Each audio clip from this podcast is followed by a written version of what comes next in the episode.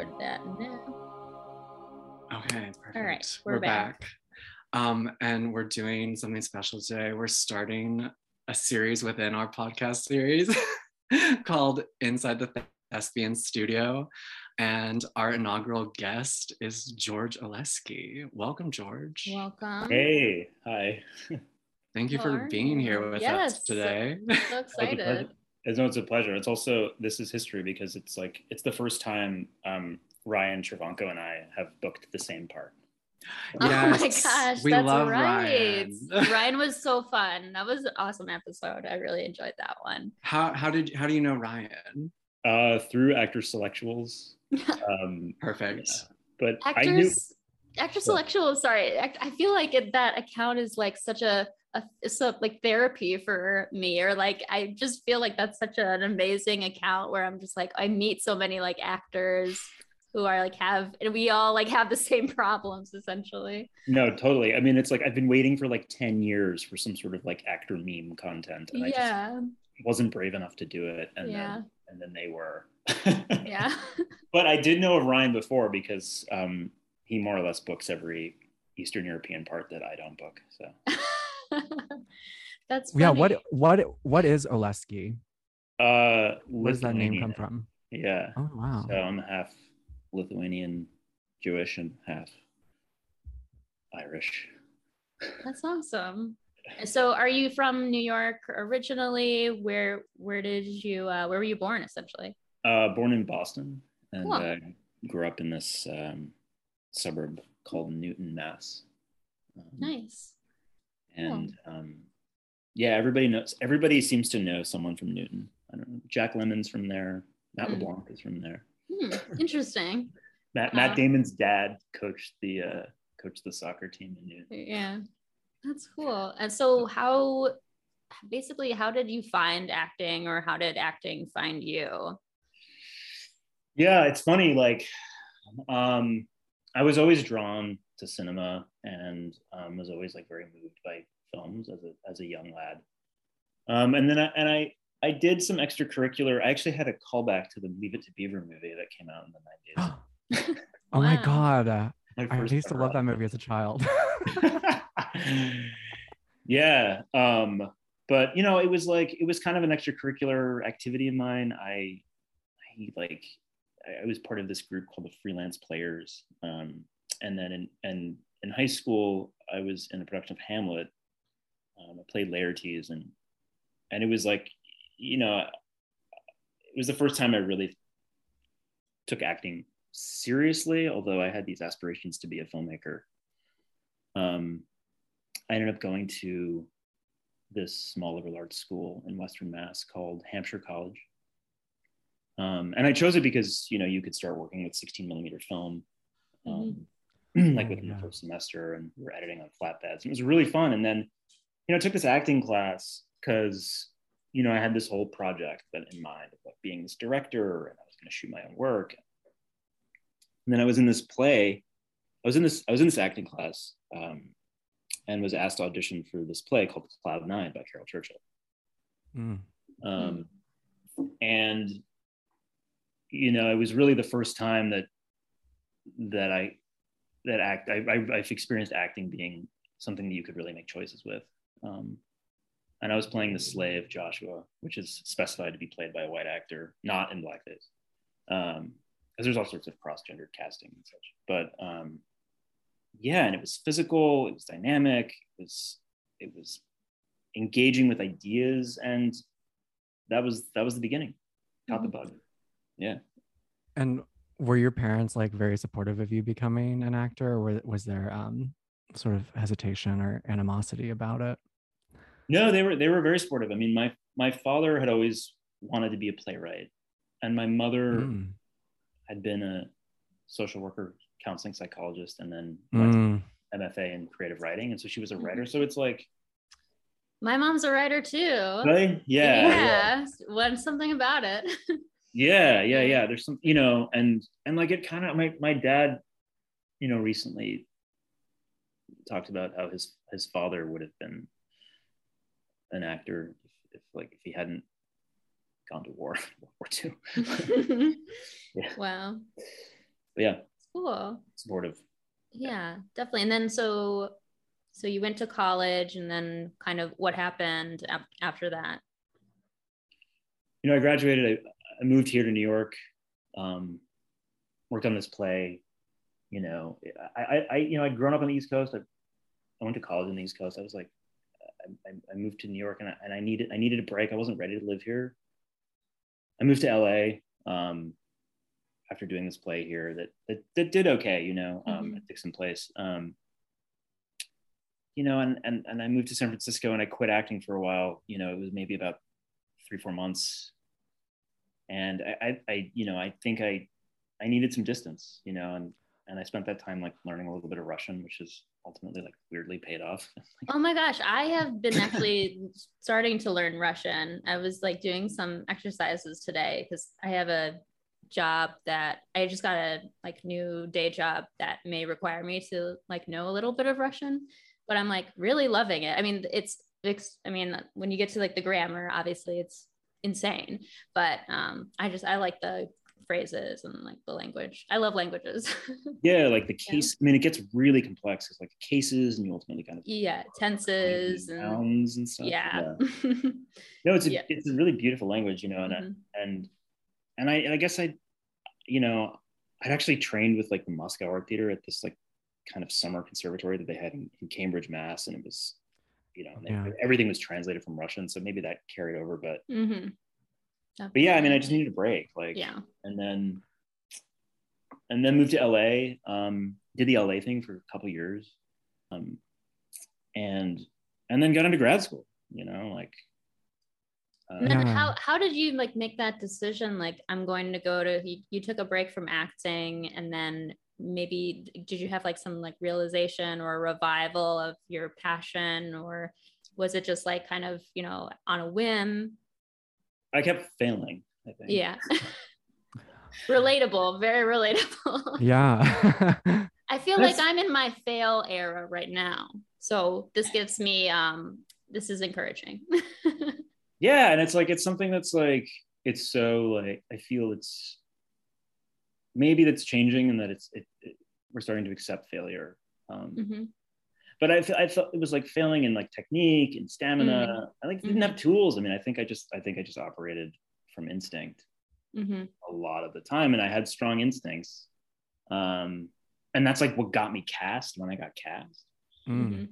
but you know i applied for a couple years um, and i was actually in this play in in pennsylvania it was this really awesome play um, called fallow by this playwright kenneth Lin and um, it's about this kind of this into the wild kind of thing where this kid takes a summer job as a beekeeper and um, travels the country and is, he's mistaken to be mexican by by skinheads and murdered Mm. Cool. yeah and it was like and, but like I, it was like you know, it was, I would say like meat and potatoes, like American realism, and and Mhm. I didn't really know, like the more naturalistic something was, the more lost I was. Like I only knew how to like make these bold and in, insane, uh, colorful choices and and like work in ways that were. I don't know, you know. like maybe like character acting or Yeah. just like very like maybe a bombastic like and then you kind of walk away and you're like that was something that happened i guess you know um totally, know. totally. Yeah, I'm kind of the same way. Like I, or some maybe there's like a disconnect between like what the project is calling for, but I'm like in my own kind of, and I think also like, you know, I've had experience like being a like kind of a repeat character actor, which is fine, but sometimes like my character actor mode like ta attaches on to like a role or a project, and I'm like coloring this character with like my own sensibility already when I'm like maybe I need to just like turn the notch down. Something something needs to be reworked with me. So yeah. No, totally. And like I, Yeah. I, I think like working from the outside first, you know, like I, I remember Yeah. like well, I fell in love with acting around the time I was like I found like Jeffrey Wright's work. It was like he was like a chameleon in every Right. Mm-hmm. part. And it Yeah. was, like I was like sometimes you see someone doing something and you're like, I want to do that. I don't know how to do it, but I want to do it, you Mhm. know. Um, but like I, the thing about naturalism is it, I don't even know what that means anymore. Yeah, Um, me neither. I, I mean, like I, you know, these are sort of these like base kind of you know t- touchstones that like are now feel sort of. I don't even know what experimental theater is anymore. I don't mm-hmm. think it really exists, but um, but yeah, like uh, so much of it is just like trusting the self. I'm like, you know, it's, like, yeah, Mhm. and hard. and you uh, so you studied a little bit with like the Moscow Art Theater at I'm assuming at the American Repertory Theater. Yeah, it was like it was like a summer program they had for. I was still in college, but it was like a summer program that they had for for people who didn't get into the Mhm. ART, more or less. And um, and I was interested in that because you know it was like a six week intensive, and it was it was you know very action focused. Um, Mm. and their taste was was was actually quite you know not not reflect not not what you'd expect you know it was it was larger and bigger and they they were they wanted us to make bigger this was like 2006 my god Mhm. um Yeah, and it's sad because like ART doesn't even exist anymore, or like that that program doesn't exist anymore. I don't think. well it's funny because i kept applying that program and i kept not getting in and then and yeah. guys i did your i mean i don't know But, uh, yeah, but, know. but yeah, like the training of the American actor. I, I, I mean, how do you feel about it it's so interesting in 'cause its current like- state? Yeah. yeah yeah like i don't know i mean i think everything's being upended right now in, the, in like in the academy and oh, especially with these mfa programs um, Mhm. you know i i'm i'm so grateful for the training i, I mean the, the, I, I i ended up going to brown and i like, applied Mhm.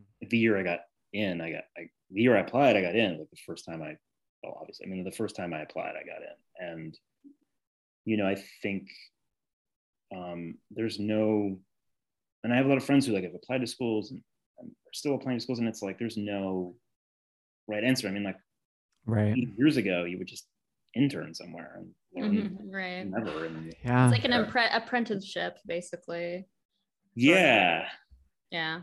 yeah and i think that that's what um i mean i think that's what they were after you Mhm. know at, at i went to the program at trinity and like you know we would see the work that they were doing and our and our, and our faculty were working on, in shows as actors. Um but yeah sorry your question was like what like what do i yeah, This- with the, s- the state of uh like the the training of the contemporary state of the training of the American actor, you know, um i- is it helpful at this point or you know, is the academy like beyond help at this point, I guess is what I'm trying to get at. yeah like i i wish i knew i mean i think people i think right i think it's so com- it's like competitive to get into programs particularly right now because like there's there's very little work and like Mhm. right. um and i tell people like there is no there is no blueprint there is no right answer you know, what happens Yeah. happens like it's god maybe you know Yeah.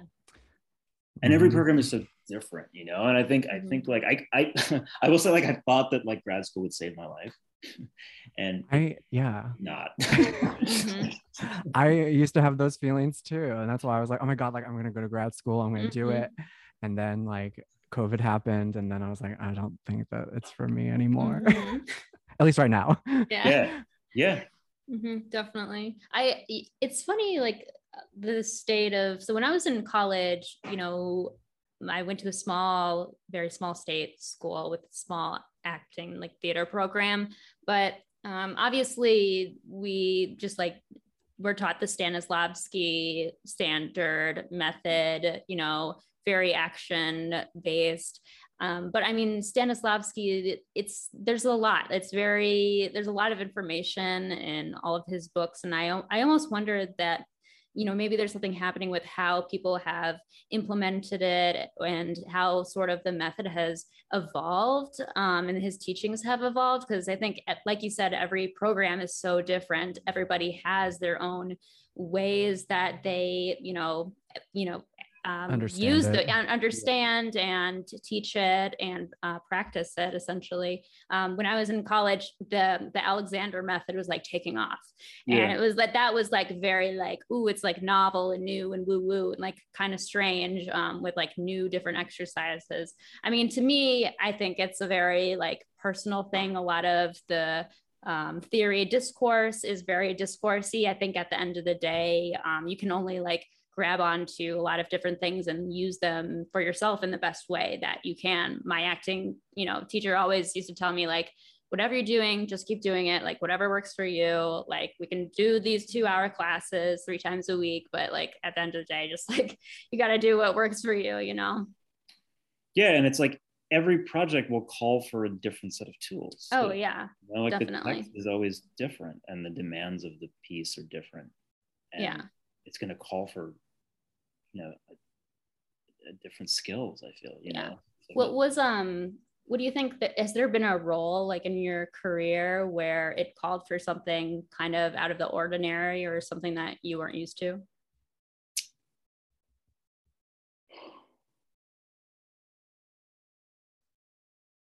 Yeah i i played uh Tereus in this play called the love of the nightingale uh, by timberlake Wertenbaker. and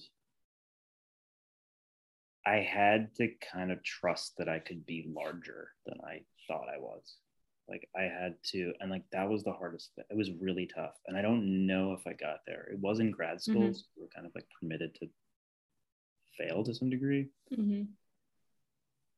the language was very spare and he's just this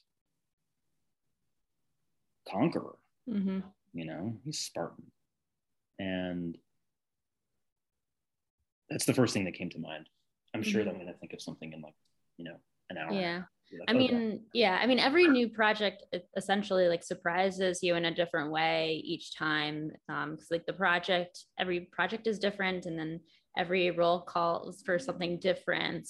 And um, I think, yeah, I think it's always good to kind of like set yourself up to be surprised. All, like that's usually my kind of mode. I just like I think it's always best to just approach everything with a sense of um, like openness and embrace yourself to be afraid and be surprised um, at, at something. Like there's always like some new novelty everywhere you look in a new in a new role. So I yeah, I think every single opportunity is like just an opportunity sort of and even on in auditioning, honestly, like I think in auditioning is almost like i i hate doing it but i learn i walk away with something something every single time you know? Yeah. yeah, Yeah. i mean i think it's always no matter how much you prepare or a little or whatever like it, it's always a structured improvisation. Oh yeah. Definitely. And the whatever happens is gonna happen basically. Yeah like it's hard to it, you know there's a balance between like i want to bring my choices and hmm i want to do what i like to do but that might not serve the project it might not Mhm. serve text but fuck it let's find out you know? And yeah. Yeah. And that element of surprise i think is is the most important because that's when the Yeah. discoveries happen. Hmm definitely. um josh were you gonna say something? Um, well, I I was looking at your resume. I noticed that you um worked um with Lupita Nyong'o. yeah yeah yeah so she was my dialect coach for Oh, cloud wow. nine when we were in college together yeah nice very cool Did yeah you learn anything? I mean, what did you learn from her? Oh, um, well, so and and then later she stayed with me in LA um, after she shot 12 Years a Slave, and I was applying to grad schools, nice and she helped me with my with my audition pieces. Um, Oh, wow. nice yeah, it was crazy. that's I mean, great. incidentally, it was the year I got into school. Yeah. nice Um, um it said, you know, yeah. she said she had notes. She was like, she was like, you, you know, it was a, it was a monologue from Oh Dad, Poor Dad. I mean, I'm so relieved I don't have to do monologues anymore. But um, Oh my gosh. Those were the days. but she said like, you know, you need in in the the context of the piece, she's like, if you don't get this get this from her from from from the opposite you know you, it's a life or she she emphasized a life or death mm-hmm. situation or the, the life or death stakes like you will die you know and i thought that was really interesting you know play it as far as you can yeah mm-hmm. yeah i mean and she prepared me i think she she definitely prepared me for for the rigor and the intensity and the madness of of a conservatory because right. you're forced, to, forced to look at parts of yourself that you hate i mean the, the, the mm-hmm. crazy thing is, is like you the thing that gets you in you have to let go of like within the first yeah you know and and and it was just you know you're you're you're you're leveled in that first four months. And mm-hmm. yeah. Yeah she says that she learned how to cry on command in grad school. Did you also learn how to cry on command in grad school? Actually kind of. I mean my our head acting teacher used to say this, and every time I'm in my head in rehearsal, he says, "High school kids do this all the time." they act. They just act. Yes, that's what I always say. Just act. Just fucking do it. Act. just act like it. yeah, Ryan McElhenney. You know, yeah. he says, "You just do it." There's no perfect circum. You know, it's like, mm-hmm. of course, there's the there's the research, the preparation, there's the circumstances, but it's like mm-hmm. you just do it. And yeah part of the philosophy there, or I would say the pedagogy there was just like making acting doable and actually kind of simple. Right.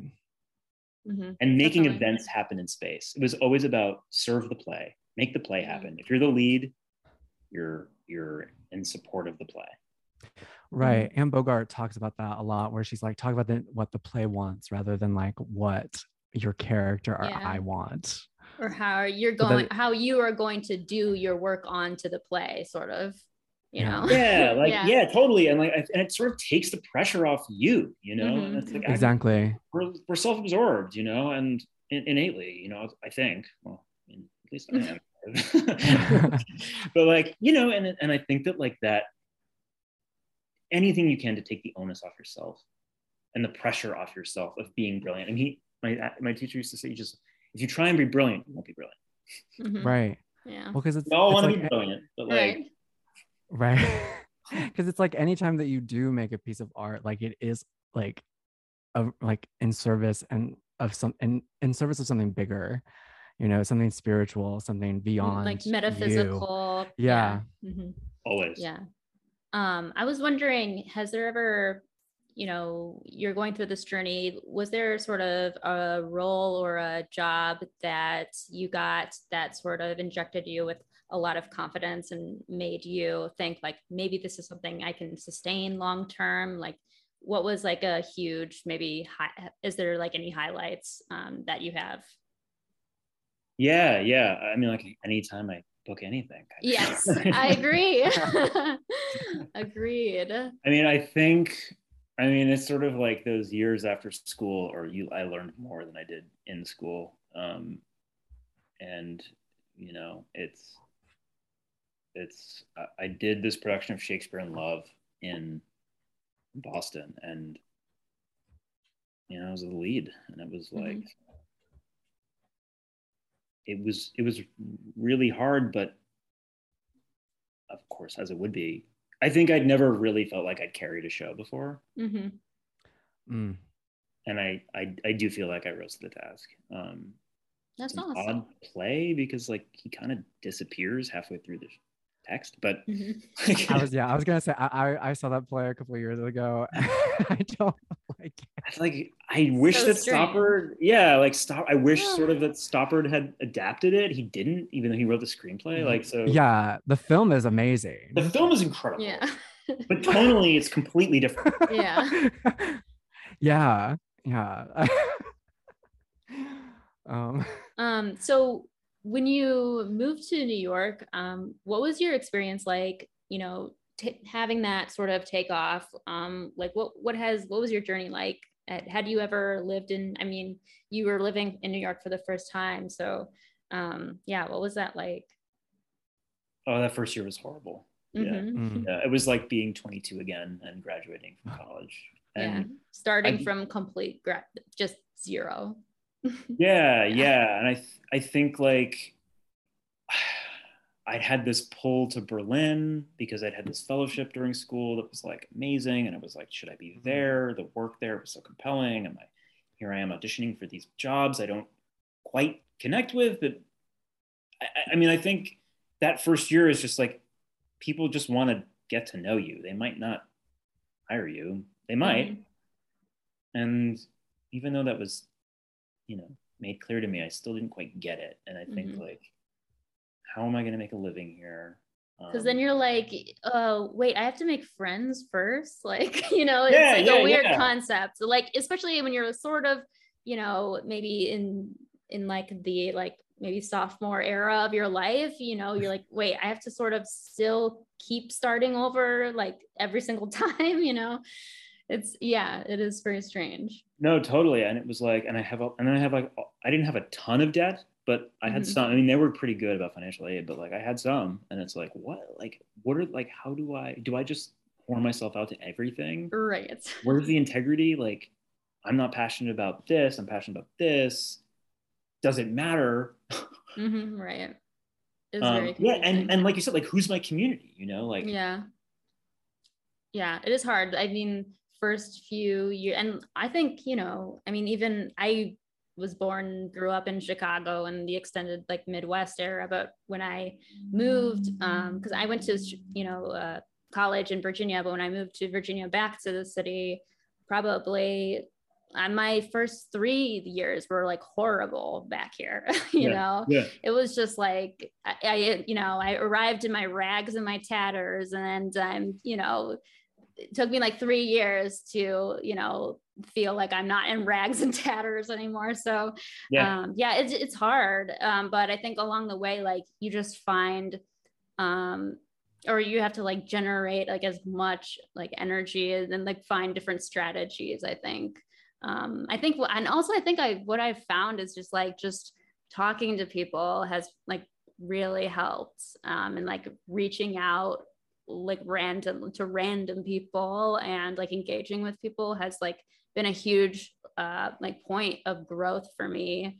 Um that's like generated you know more community more people more in you know in real life and off uh, online kind of community making which has been nice. But yeah i mean starting and then you know starting over again and again you know can be it's just it's awful i mean you just but i think you you you know you eventually you know sustain sort of like oh this is maybe normal you know this is something i can i can deal with I do think, yeah, I mean, I think people, a lot of people want to help people. yeah You know? And I learned this, like my writing mentor, Jonathan, like in LA, like people helped him in the 80s, you know, Mhm. you know, and, and I think that there is a, there is a, a shared, think there's a, there's a professional understanding of like, of paying it forward as cheesy as that Mhm. expression is, but I think like, you know, that is the, that's kind of part of the craft. Like if you don't give away what you got for free, not free, Mhm. you know, then um, you lose it. Maybe, maybe that's part of it, you know. And I, and I, I have found that people are a lot more approachable than, than I thought they would be. oh And yeah That it's like the nightmare in my mind that they're just going to shut the door in my face and yeah whatever. but it, it's all it's like the whole like ask and you shall receive thing yeah, and it, it's almost like you were talking about like just act just act upon it Just- just, yeah, do just it act. you know like you I wouldn't think exactly. It's like being in the room. It's being in the. It's like being in the rehearsal room. Like make the choice, see what happens. hmm yeah Make make the ask, and and you don't know the like some other energy takes care of the result. you know? yeah and i mean when i took a um in my directing class in college we would always say like the best thing um, you can do to an actor is tell them just to try. Like let's try this. You know you don't have to do it. Just you know try that and like see if that works and we can you know put a button on that and we'll keep it. Um but yeah i think it's just all about trying to just act you know? Um Yeah. but yeah. So what have you um been working on like more recently or maybe in the last couple of years Um, yeah, I have been well, so this pandemic happened. Mm-hmm. Yeah. So Um, how how was that like with when the pandemics like hit? Like what like in your extended community as well? Like how was that affected? It was so weird because it was like I was getting like a lot of unemployment. and, like, Yeah. not didn't have anything to do and felt this expectation to to produce, write, create, which I did a little bit of. Um, you know, I'm incredibly fortunate, um, so I'm grateful. But the whole lifeline was just cut. You know, there was Yeah. people left, people moved. You know, and I think. Um, you know, and, and I worked like on this this this Netflix show like like a day of like just two weeks before the pandemic Mm-hmm. happened and and, and it, it felt like there was some energy that was happening you know i had a you know new agent and everything but um it really wasn't until you know i i went to this play in march that was like i guess illegal in in Stuytown, which is this part of new york that's it's kind of a housing development that was i think it was built in the 40s and it has a lot of character. My friend reached out to me. My friend Vince, who's in this Red Scare reading group, um, and he says, "Hey, you know, I'm in this reading group. Do you want to come to see this play?" You know, it's like, "Yeah." Oh, it's like March of 2021. Like, what? and so there was some danger and some excitement. It's, it's Stuytown. I'd never been there, but I've heard of it. A bunch of people packed in this room. No one's really wearing a mask, and and that was and and I got talking to the playwright, uh, this this guy Matthew Gasda, and um, we continued having conversations for the for the next several months, and um, workshopped this play, All the Mournful Voices, up up in Maine um, through this company, Invulnerable Nothings. Um, this was in June, and it was incredible to be working on something again Mm-hmm. you know like, Yeah. i thought i'd forgotten how to act you know like you have to practice it Mm-hmm. um and then um a couple months later we started rehearsals for this play called ardor um, which we performed in um, two living spaces in um, here in New York. But yeah, it, it, that was like it was actually we, we had an audience, and and then and, Mhm. it was the point at which like nothing was playing, and so a lot of Mhm. people came. It was thrilling, and people were not wearing masks, and it was fucking awesome. Like to be in a room again, and you know, post post I don't know post pandemic. Um, sorry, I'm rambling a bit, but but yeah, yeah, that that Yeah. that was that's been the last couple months and then i'm working on two plays of right now too Wow. Yeah, I um just read Matthew's play this morning and I was very impressed with the amount of sophistication and also subtlety in it. Yeah. I thought it was very poetic, but also it brought about like this very interesting um like uh subgenre of almost like existentialism yeah um, that I thought was very accessible. And I was like, I was super impressed because it's so deep and um, it kind of really goes into a lot of different uh, like parables and themes that are really easy t- for anybody to latch onto, but are very simple but extremely very deep and like it goes into like very deep themes. Um, so yeah I, I was like very very impressed with the writing. I thought it was very smart and i think that kind of writing is almost like oh my god like of course like it's so simple like you wouldn't even Yeah. think of it because sometimes when you approach writing something you want to make it you know bombastic and you know huge and novel um, but i really enjoyed sort of like the simplicity of that. This was all the mournful voices. Yes yeah sorry. Yeah, yeah, Yeah. no i mean it, it's it's spare in a way but not because there's all this you know beautiful biographical information that we hear from each of Yeah. the characters. Yeah. And you know where it takes place on the easter sunday after the assassination of lincoln in a, Mhm. a tavern. And we think that it might be purgatory. Hmm that's what i kind of yeah. yeah.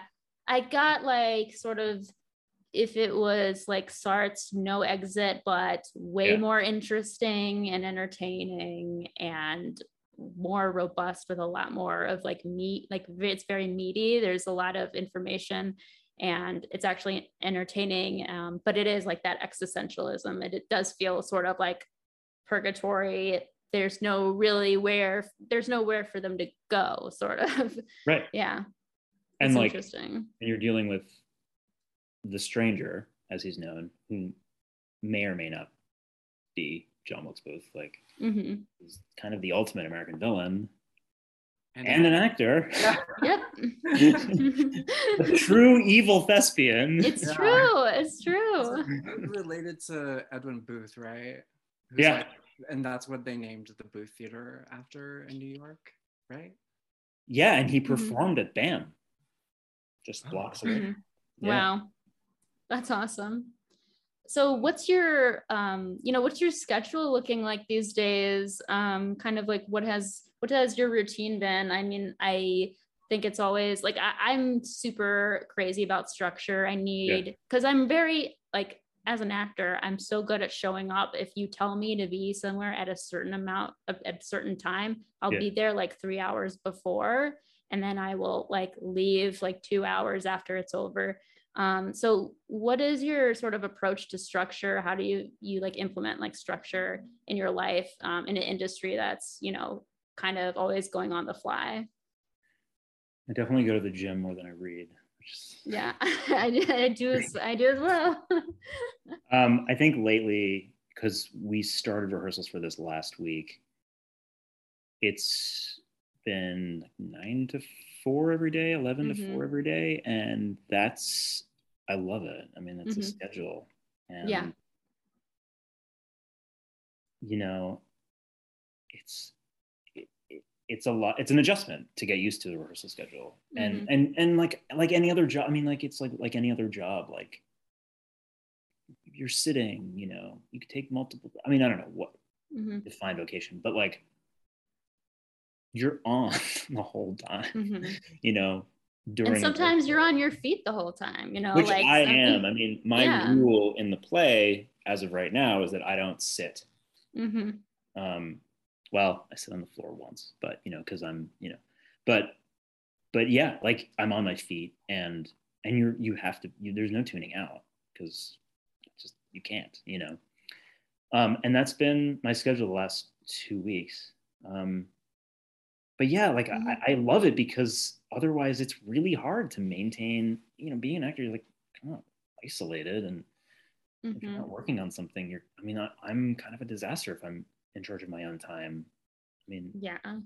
I'm so bad at being I'm so bad at being my own manager. Like I just need somebody to say, Maddie, you have to be here at this time, please. And then you have to just stand there or do something. And then you have to leave at this time. Like to me, that is like a, such a gift because I don't, I'm, you know, I don't think we do well isolated, you know, kind of, you know, a very idle for very much long. It's like a ticking Yeah. time bomb and like structure, I think, and patterns are very, very important to like humans in general. But um yeah what is what would you say is like your warm-up sketch like warm-up routine do you have anything specific I mean, if it's daily, it's pen to paper. Like just get the thoughts Yeah. out, you know? Hmm. Um,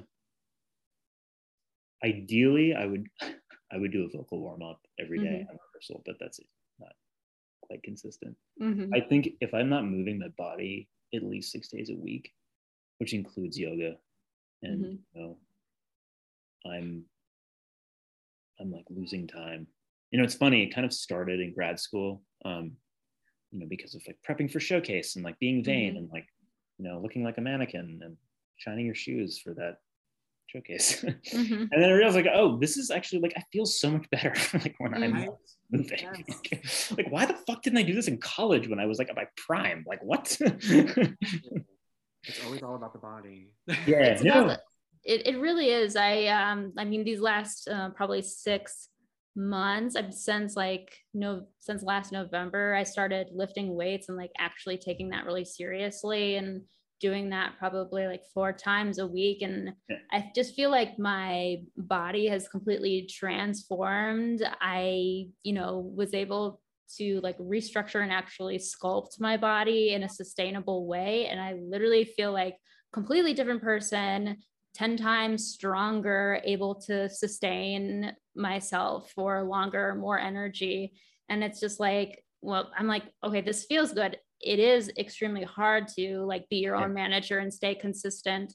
Um but yeah i'm the same way. I like i like to like keep a journal and like write things down so i can track my progress and everything. And i sort of i, I I like to keep a journal for like new projects and things because i i feel like if i am working independently a little bit i can like take see like my journal or maybe my writing as sort of my manager Yeah. to like remind me like something or at least something is like structured in a way even if i'm not very structured.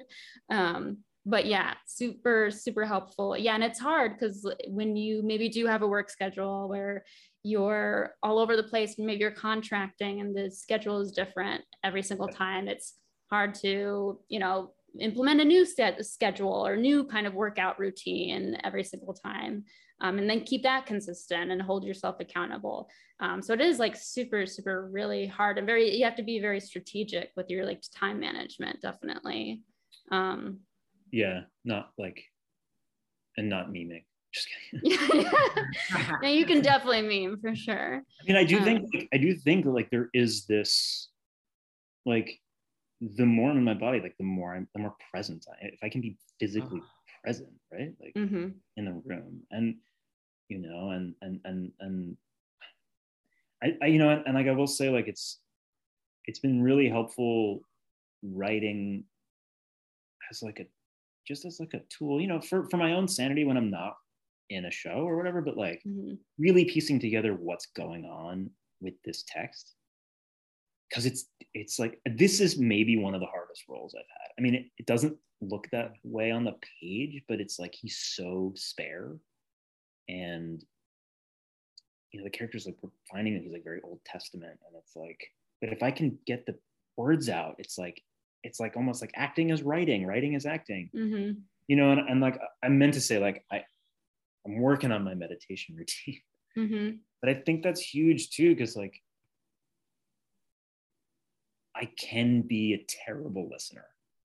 I'm the same way because I'm very like, ooh, something shiny, you know. I'm very attentive in a rehearsal room, but if it's like uh, going on hour nine or something, and like we're having a conversation, it's like I'm like squirrel, you know, looking somewhere, and it's like so. It's like I really hate myself if somebody like catches me like going. I'm like a horrible listener in that way. It sucks. I'm just like, what the yeah, hell? no, but yeah no meditate no meditating i think yes i uh, what is well, so how is that going because i don't know how to meditate um, i've done it many times with many different strategies i mean obviously in acting school we do meditate like together but when you're on your own and you don't have someone holding you accountable like i don't know how is that going like it's I don't know. Like I go, I go through periods of of of it where I'm somewhat consistent and periods where I'm not, and you know, my mind is busy, you know. Um, but I, I think that that's like kind of where the magic happens is if you're able to just engage with breath. I mean, they were big on this in school. Mhm. Did you learn the um the ujjayi uh breathing where you like um 'cause if you go to a yoga class Yeah, you'll yeah, see yeah. you'll hear They people see do it. it. I love to breathe like Breathe. that because it just like feels nice. But yeah, it is like you breathe from or breathe out through your nose through the back of your palate. Um, but yeah, you if you go to yoga class, I always hear people doing that.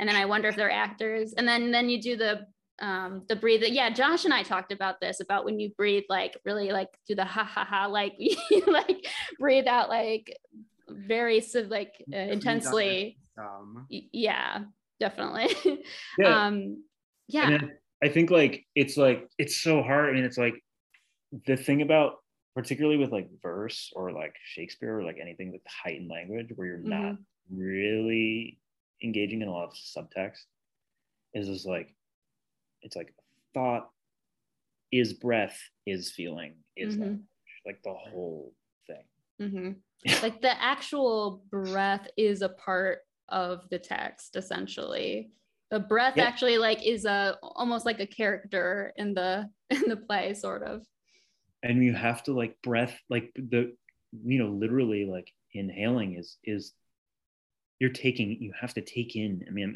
and i'm saying this so i can remind myself because Mhm. You know there are actors who are better at oh, there's no other way to say this putting out.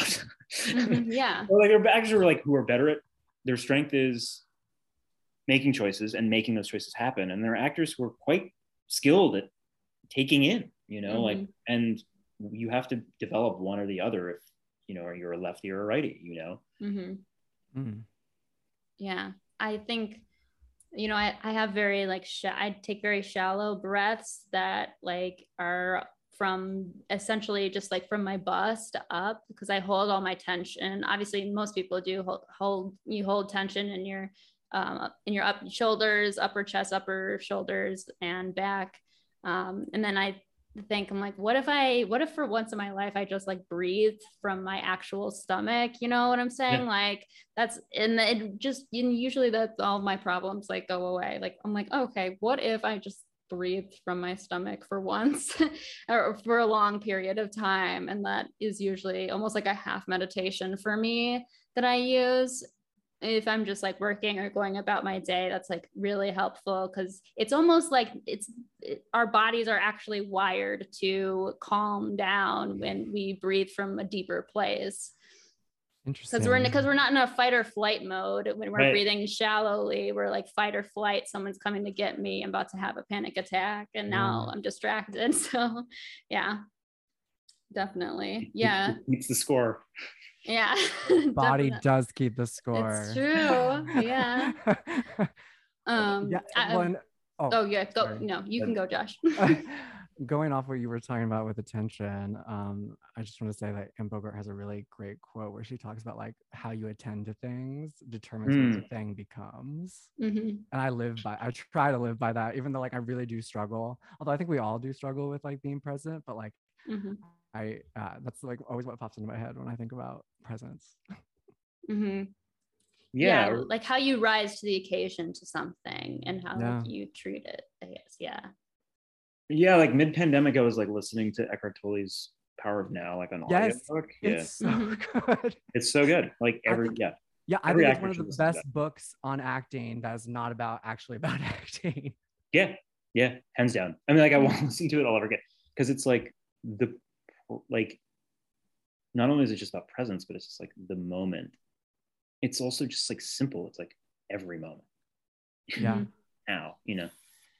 Yeah. Also, you have to like the audiobook's amazing because like his like voice and his like. He's very soothing, very Yeah, and ASMR like, like. like German accent. Yeah, yeah. Mhm. yeah. Well, and I think that that's because like Stanislavski was very inspired by yoga. And so I think like Right. that I think that that travels down through the lineage a little bit. Mhm. And that's why actors get so um, excited by self-help books is because yeah they do it's true I think that they have very similar like energies. Mhm. Yeah, for sure. I mean, I, what's interesting, I just something came to mind when you said about Anne Bogart. Sort of, it's almost like the thing you focus on. You know, I think like I'm so used to operating in lack. You know, like oh, I didn't get this job. I don't have that thing. Like so and so got that thing. I think like I don't know. Like lately, I've just been like trying hate the new age woo woo stuff. Sometimes it's like well, if I focus on the thing I have, I don't know. Yeah, that's true. It's hard and it's hard as fuck to do, but it's like I think but I think, you know, I think obviously we as actors feel this more severely because it's our job to be rejected, but I think, you know, it's just it's very natural everybody, you know, has to sort of um, avert uh, the and be um, very suspicious and uh, what's the word I'm trying to say? Um, superstitious almost. Yeah. Um, to avert like the the evil eye. Like we always talk about envy and how like envy, uh, what you're doing when you are envious is you're sort of rendering yourself rendering yourself as um, subordinate and like less than, but you in order to like bring yourself out and inject yourself with a little confidence you want to um, approach your life and your career trajectory with a sense of graciousness and gratefulness and that yeah. sounds so cheesy but you obviously at the end of the day we're all like so fucking miserable when we're constantly you know railing through all of these things that all these things that other people have that mm. we um you know we might want and it makes us extremely like resentful and ugly and stressed out um and yeah and it's obviously it's a easier said than done but yeah. i think it's something that i think about every day um to sort of embrace um, your projects embrace all the things you have going on with like so much uh, energy and happiness and like gratefulness and presence um, and i also think like when you do get envious of somebody you're almost like um, you know ruminating on something that happened maybe two days ago. Some somebody got something a couple days ago in the past or maybe they're just got it this morning. It's like just focus on what you are receiving right now you know what i'm saying? So yeah. yeah definitely. Um and george um you're also working or we're working on minotaur right? Yeah yeah. Um what was the energy in that room like for that reading with everybody. Um it was really live, you know? Mm. um that play is these characters are very uh, how do i qualify this? They're regressing because they're they've come home. This patriarch's father is on his deathbed and there's his stepson and, and his two daughters and his wife. And everybody's just not at their best. And some of the language is so toxic. Like it's exhilarating to play right. but the challenge is finding range within that. I mean it's beautiful play. Um, and that room was that was fun i mean that was a highlight from you know the last several weeks you know mm-hmm. um, you know christian Lorenson was a moderator and, and dasha also kind of co-moderated in a way and mm-hmm. um, it was exciting and we were like right you know right up against one of the performances of times square and yeah it was beautiful. I mean it was like there was a real enthusiasm for the work. It wasn't it didn't feel indus- in industry in this mm-hmm. way. Good. You know there was no yeah. like let's like try and like oh but like so and so is coming. And so like make sure it's like and that can be great. You know i've done that but it's like we're in someone's house. Yeah it's for organic feeling you know?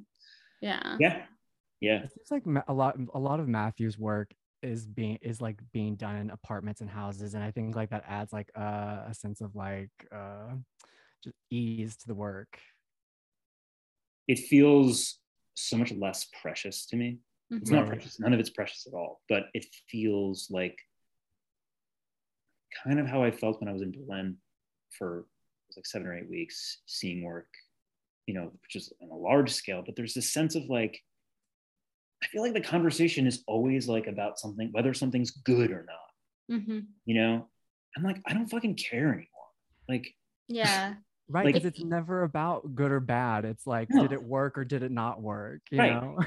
Yeah. it's it's more about like we acted and not like the value or the virtue it brought, or like we did a show and yeah. it's less about the the maybe measurable uh, value or the metaphysical virtue. It's just about we did a play and we did it, and it, the energy was alive and we had fun and everybody was there and it was very very it's a level playing field because it's organic and it's in a living room. And yeah it's just a very to me like it just seems like very simple. Yes, yeah, and and and and it's just to say like you know his work is good, like it you know, yeah. and and and but like the idea being like the the event of it being in a living space adds mm-hmm. to the play. I mean, it's not just a yeah. play, but like you're you're attending something that's like in someone's living space itself, mm-hmm. and um, there's a level of, of like hyper intimacy that I think. Right. Mhm. I mean, we're not staging all the Mournful voices in a living space. It's like it's, and he's not directing it. Um, this woman, CC CC Kellogg, is directing it. Who he's worked for, worked with before. Um, but it'll it'll still be just as intimate. And I think that there's Mhm. like a sense of kind of hyper naturalism. Non-actors kind of in some ways playing themselves, or people who are new to acting playing Mhm. something very close to themselves in some of his plays. Yeah. Well- Um oh, I was just gonna say I I also um read Minotaur today. Oh yeah, Um yeah, I I love the characters. They're extremely dynamic. Um a lot of the play is sort of about who you decide to be vulnerable to and why. And I thought that was really interesting and unique and um the play is very uh, is written very uh, very succinctly. Everything is very clear. The characters are, you understand kind of who they are immediately with Yeah. in the first like 10, 20 minutes of them being on stage.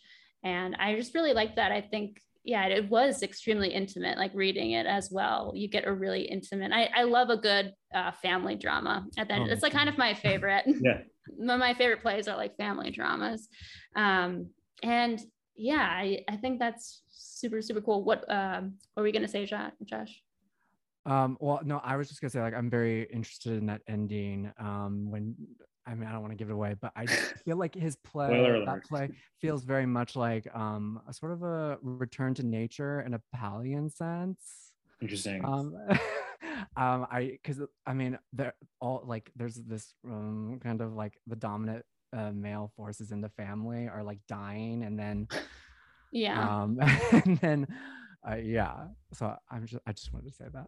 yeah it's almost like it's about like this inherited like generational pattern making you Yeah. have to go on when you know your your elders are you know start to waste away you have to step into eventually what you know you have to like there's not a lot of it's about like con- controlling the um the the path of your fate essentially your pathological fate as well.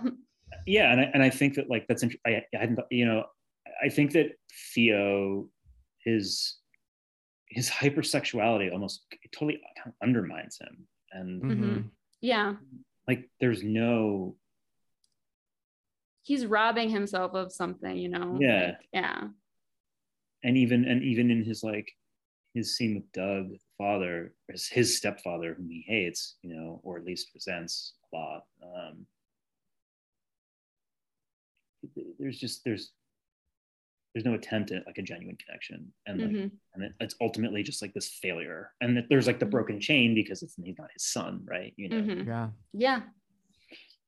And it, it's almost, you almost feel like the sense of rejection too, because it's y- because of the lack of connection and the lack of vulnerability between the characters. Um, you almost feel like, oh wow, there's like such a miss, there's such a huge miss, uh, of like opportunity missed here for an actual genuine conne- connection. And I was like reading it and feeling actually very heartbroken because you start to think about like your own family members and the things that get in the way with your own family connections and how you're able to resolve that or not. And I think that's the major dramatic question that the play is trying to ask. It's like, what are you willing to do to, you know, arise to the occasion for your family and break down some of those, you know, pathological barriers so you can be vulnerable? And are you willing to do that? And or, or are you not, you know, and can you? Um, so yeah, I thought in that way it was very thematically very smart, very sophisticatedly written. Yeah. i do yeah i think they're there for each other at the end i mean Yeah. i do and well at least the women or Yeah. doug and his daughters but i do think that without giving anything away and i do think that what's what's kind of compelling and original in a way is that the the hus you know um the husband and wife like they do love each other like their marriage Yeah. isn't necessarily dysfunctional they're just No. being honest Yeah, you know? definitely. so And, Yeah. and you've been working on the play since January, every week. Yeah, yeah, yeah. Um,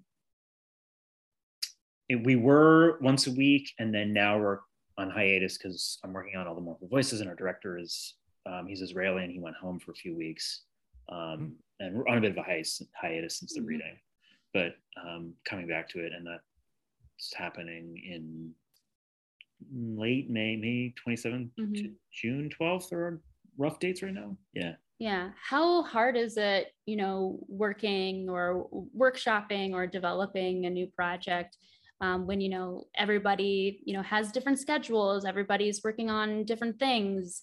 Um, is that kind of tough to sort of consolidate everybody's, you know, schedule and plans? I mean, I think it can be, but there's just so much heart Yeah. in the work, you know, with with those with these last few plays. Yeah. People like- are passionate for sure. Yeah, and Yeah. I think that the pandemic shook people up in a way. Definitely. prioritize. You know, if you're not if you're not into it, like I don't know, go program. Like, Yeah, right. like I mean, not, not you know, or like, and I- and I and I, I mean, I think it was it was astounding, and that you know we put together this thing, and and and of course, you know, people, you know, people were unavailable for for certain dates, but it was like people really did show up and do show up, including the Mhm. audience too. You know, Yeah. I mean, I think there's something like frustrating and exciting about him adding certain dates of certain shows. But I think ultimately, this is a bit of a tangent, but like I think ultimately what he's after is like a tr- like an actual repertory with his work. Like he has this other play called Quartet um, that he did with four other actors over the summer, and you know he lost an actor because she was unavailable and was easily found Mhm. Someone else to step into the role Mhm. not replace because that person Mhm. brought completely different energy. You know, Dime Square, um, they lost an actor because of availability and they've brought in someone else. And so there's sort of this rotating, you know, I think the thing about like American, like this, the structure of American theater this is a huge tangent. It's like, why the Please fuck do plays on. No, close? this is no, this is good. No, yeah. Yeah. this is good. Play- plays close. Like if a play is good, why the fuck is it closing? Like it, Right, And, you know, in- exactly. in Keep it Central- going. yeah yeah like in, in you know in, in central central europe eastern europe you know they of course they have their the funding structure is different but like and they're able to do this because of that but you have a you have a repertory company and they're still doing like you know the Schaubühne, the Thomas Ostermeier Hamlet, which is incredible. They're still doing it from 2008. Like they're able to continue to do it. They tour it. They n- nothing that's great and and and beautiful like dies. Like of course theater is mm-hmm. ephemeral, ephemeral, but they are able to sustain it and bring it back in for five weeks out of the year, once a year, you know, schedules permitting.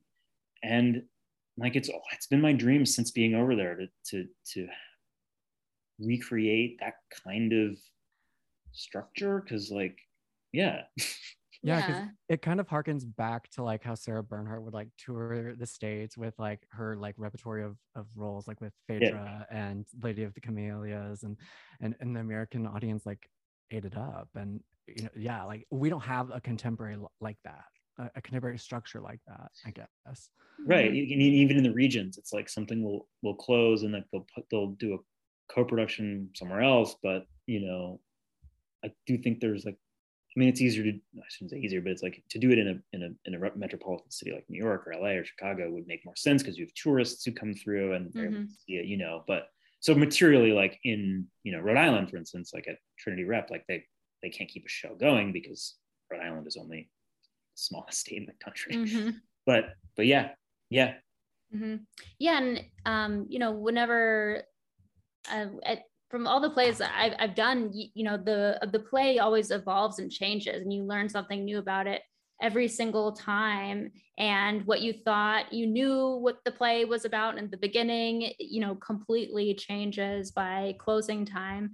But it's like, why let that? Why why stop? Like if it, yeah, like you said, if a play is good, like let's see how like new and unique and you know how, it like morphs and changes over time is so interesting to me because it's different every time but then it also like there are things obviously like you need to keep and make sure that are consistent but um, there's still new things that and always that you can discover and um, yeah it's just very interesting to see uh, like always like i always look forward to like kind of looking back at my journal, um, you know, looking back at what the play looked like opening night and then closing you know looking back at you know how it is now and how different it is. And yeah. the maybe there's so many different affects and inflections that were added that were actually discovered without any rehearsal and they were discovered in time then that's something that's like super unique to theater. And it's like yeah why why stop that essentially? Yeah let it, it like sits in the body for a few weeks or a day yeah. you know? Yeah. A day off yeah. Yeah definitely well, are I mean, other than that, like, are you have any plans for these next couple of years? How is yeah, how's New York doing right now? What would you say is like the community like over there? Yeah, it feels like you know we're it feels like things are opening up again. I mean, I know it's just mm-hmm. crazy because I feel like a, a, lot of these small, a lot of shows have like this week have people, you know, everybody's testing. So for COVID and and mm-hmm. mm, like okay. hyper hyper cautious, and so the, we're in like a funny dance right now where it's like, well, you know, you know things are things are being postponed. A lot of shows are being postponed, small and mm-hmm. large. Cast cast people get cast you know cast of shows are getting are getting sick or or at least they're testing positive even if they're mm-hmm. yeah seriously ill. Makes sense. But it feels like an exciting time to be here. Um, I think for the first time I feel I feel actually good about about, about being here, you know, and yeah, and, and I feel like I've finally be have begun to find a community, and I, I think mm-hmm. that that's I think that's a large part of it, rather than trying to kind of chase booking. chase the dragon, essentially. Yeah, yeah. you know, because it's like booking, yeah. It's always like you know, I'd love to. I've learned a lot about on camera work since school because like 98% of our training was for the stage but you know i, I mean I, I I don't want to. I don't want to bartend anymore. Like, I, yeah, I'd love to be. I'd love to make money doing doing television. You know. Yeah, definitely. Yeah. So, you know, um, but I think like this, the insanity of pursuing one thing that you have very little control. Mm-hmm um, as, as I like have experienced. Kind of, it's kind of a recipe for disaster. Like you know, you have to you have to have a firm plant. You know, feet on the ground with with something that's kind of feeding you. I guess. I mean, I'm just kind of realizing it. You know, and yeah, um, it's like you know you want to chase booking because you almost think that's what you're like i almost thought like isn't that what i'm supposed to do isn't that my job yeah but there's so much that's out of your control. You have to let the booking come to you and then you also have to define for yourself what is the what is the book? What is what's the booking for you and what is your work? Because the bookings that you're chasing are not going to be consistent and it's going to be like a constant you're gonna like you're gonna be like a dog like chasing its own tail. Like you're just essentially chasing your own uh you know ephemeral like desire that's completely like transient and com- it's constantly coming and going. Um but like you said like structure implementing like st- some kind of structure and routine is obviously super important and like helps you sort of like stay on the right path until you're able to like know like oh no this is my work that i do. And that's sort of what i've defined as an actor's you know vocation essentially yeah yeah you know i mean I, and i think like i mean i do think there's this a similar thing that's happening right now in you know what are they calling it like auto cinema i, I like you know like, yeah. like a lot of actors like making their own like the you know whatever uh, you know equivalent of that of, of auto fiction in cinema and like actors making their own mm-hmm. really making their own work and and and making like super like really strong not not some like dumb webisode not there's anything wrong with yeah. you know, you know i remember like you know and like um it's like there's starting to be community of like act you know you're not no one's like an actor anymore. You're like you're you're just an actor. You're creating you're writing you know it seems. And you're a practitioner you know yeah like, yeah. yeah. And i saw i saw betsy brown's actors. I, I just like was so inspired by like how much heart was in that and that you know and like portraying the struggle mm-hmm. in, in the piece, it being kind of like docu fiction. Yeah. Um, and like actually Ryan's put together this workshop that that um, kind of like-minded people are, are, are a part of, you know, and, Mhm. and I think he's his plans are to keep extending it. And you know, I love I love writing. I love writing. I love writing my own stuff. I love you know performing stuff that I've written. It's it's Mhm. fun. It's it's scary. It's you know I want to do stuff that scares me. And and even and even with like the the on camera stuff, you know, I just I worked on a short film that. A, that a friend of mine shot in Boston and he got funding for and I, and I think that this whole idea of just like like whatever on camera equivalent is is like of this theater the extended theater community like is you're accruing I mean the advantage of on camera is like you're you're able to accrue material that you can like put online and like ultimately Mhm. just like see what you can offer. You know, that's the thing about booking that fucking sucks. Like it it is a joke because it's just like so kind of ontologically like I know. but I but I do I have like my on camera coach he this guy John Shear he's just like you know you're it's synonymous with booking is like getting Mhm. you're never getting you're always offering Mm. Yeah, that's true. Hello, my name is George Olesky. I'm five foot eight, and I'm based in and currently in Brooklyn, New York. Well, Yeah. shall we do the the inside the actor studio questions? um, and uh, there might be some evil thespian questions. in Please, please. well. um, I so um, the first question is, uh, what is your favorite word? Whoa I know it is such a weird question. or it could be a word that you like came across uh, like recently that you really liked as well. Right. It doesn't have to be sound based. It can be like visually. You just love the the way the word looks. Yeah.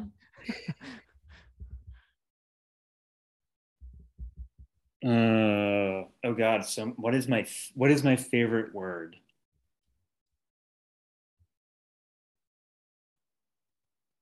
I'm trying to think of my favorite words What's your now. favorite word? yeah My favorite word, like recently, I've really been into the word cadence because I was just talking to my friend about like rap cadences, and I was thinking like, oh, I really like that word cadence.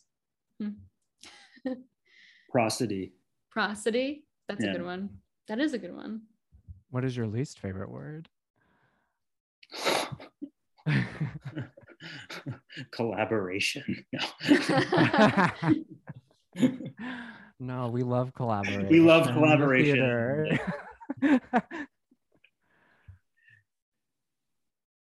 um, what what turns you on? honesty Mm. What turns you kindness what turns you off?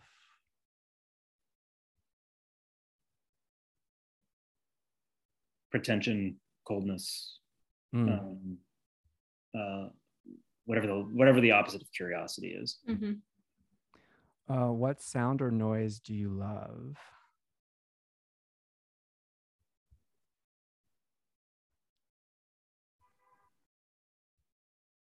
The sound of a campfire, a fire outside, sticks Mm. crackling. What sound or noise do you hate? Anything made by a digital device. Hell yeah. Mhm. um, uh, w- I what is your your sign? Your astrological sign? I'm just curious. Can you guess? Um, I I get. Wait, I, don't know. um, I get like Leo vibes, maybe. Taurus. Okay. oh, okay. That Nice. yes, yes, yes. That was gonna be my, next, my next guess. Taurus, but Pisces rising. Pisces rising. In yeah. Yeah. Okay, so Yeah. a little bit of the the artist Yeah. Mhm. in there. Mm, Yeah, immutable, makes sense. Yeah. Um, what is your favorite curse word?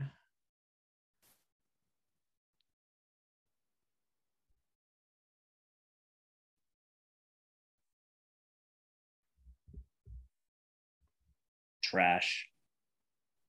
Mm. Mm. That's a good one. What profession other than your own would you like to attempt? Oh, yeah. either architect or sociolinguist. Okay. I love I love accents and dialects. I think they're like Mhm. infinitely fascinating. Interesting. There's um there's there's this YouTube uh uh account called like Wik it's what is it called? We were just watching it today. Wiki dialects, I think. I think Yeah. and yeah, have you ever watched that account? It's like they basically have a video of someone speaking in a certain dialect or um, language for like every single country, every region. It's very, very interesting. Um, Interesting. yeah. Crazy. Anyway, Uh, Josh, continue. what profession would you not like to do?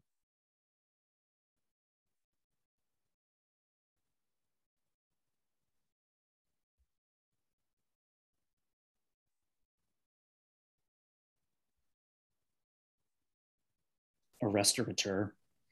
hmm Mm, Very stressful. Yeah. Yeah.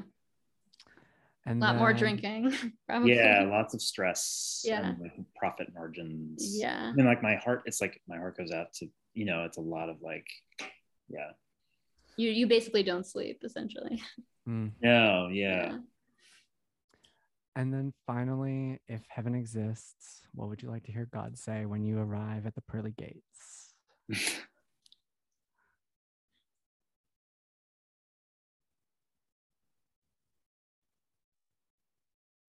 I've loved you this whole time. Hmm. Aw. And unfortunately, we don't have any students to give to you, but um, the students that Sound off in the uh, comments. the peop- yeah, exactly. They- They are the people who listen to this podcast. Uh, yeah. Love it. No, hit me up. Yeah. So, um, I mean, yeah. Do you have anything else to plug right now? Projects, um, social media, website, etc. Oh, sure. Yeah. No, um, follow me on on Instagram, which I'm addicted to. It's a real problem. Mhm. we'll Um, link you in the bio. Yeah, definitely. yeah, and my like link tree is on there. But um, this was so fun. Thank you. Yeah, Thank absolutely. you for being here. You're Yeah. welcome back anytime. Yeah, Yeah. I'd love it. Like, I hope I didn't. Maybe Ryan and I can do a, a dual episode. Yeah, that would be that would be fun for sure. Yes, definitely. Um, I mean, yeah, take care of yourself. You're doing Thank you. amazing. You're a rock star. Oh, Um, keep keep going. You've got it. And yeah, thank you so much for coming on. We wish you the best of luck and literally everything you do. So yeah. Yes. Thank you. Appreciate Yeah. it. Love. I love the pod. I got to listen to the body episode now. Oh, great. yes. Thank you. Thank you. Thank you so much. I Um, appreciate it. And see. And see.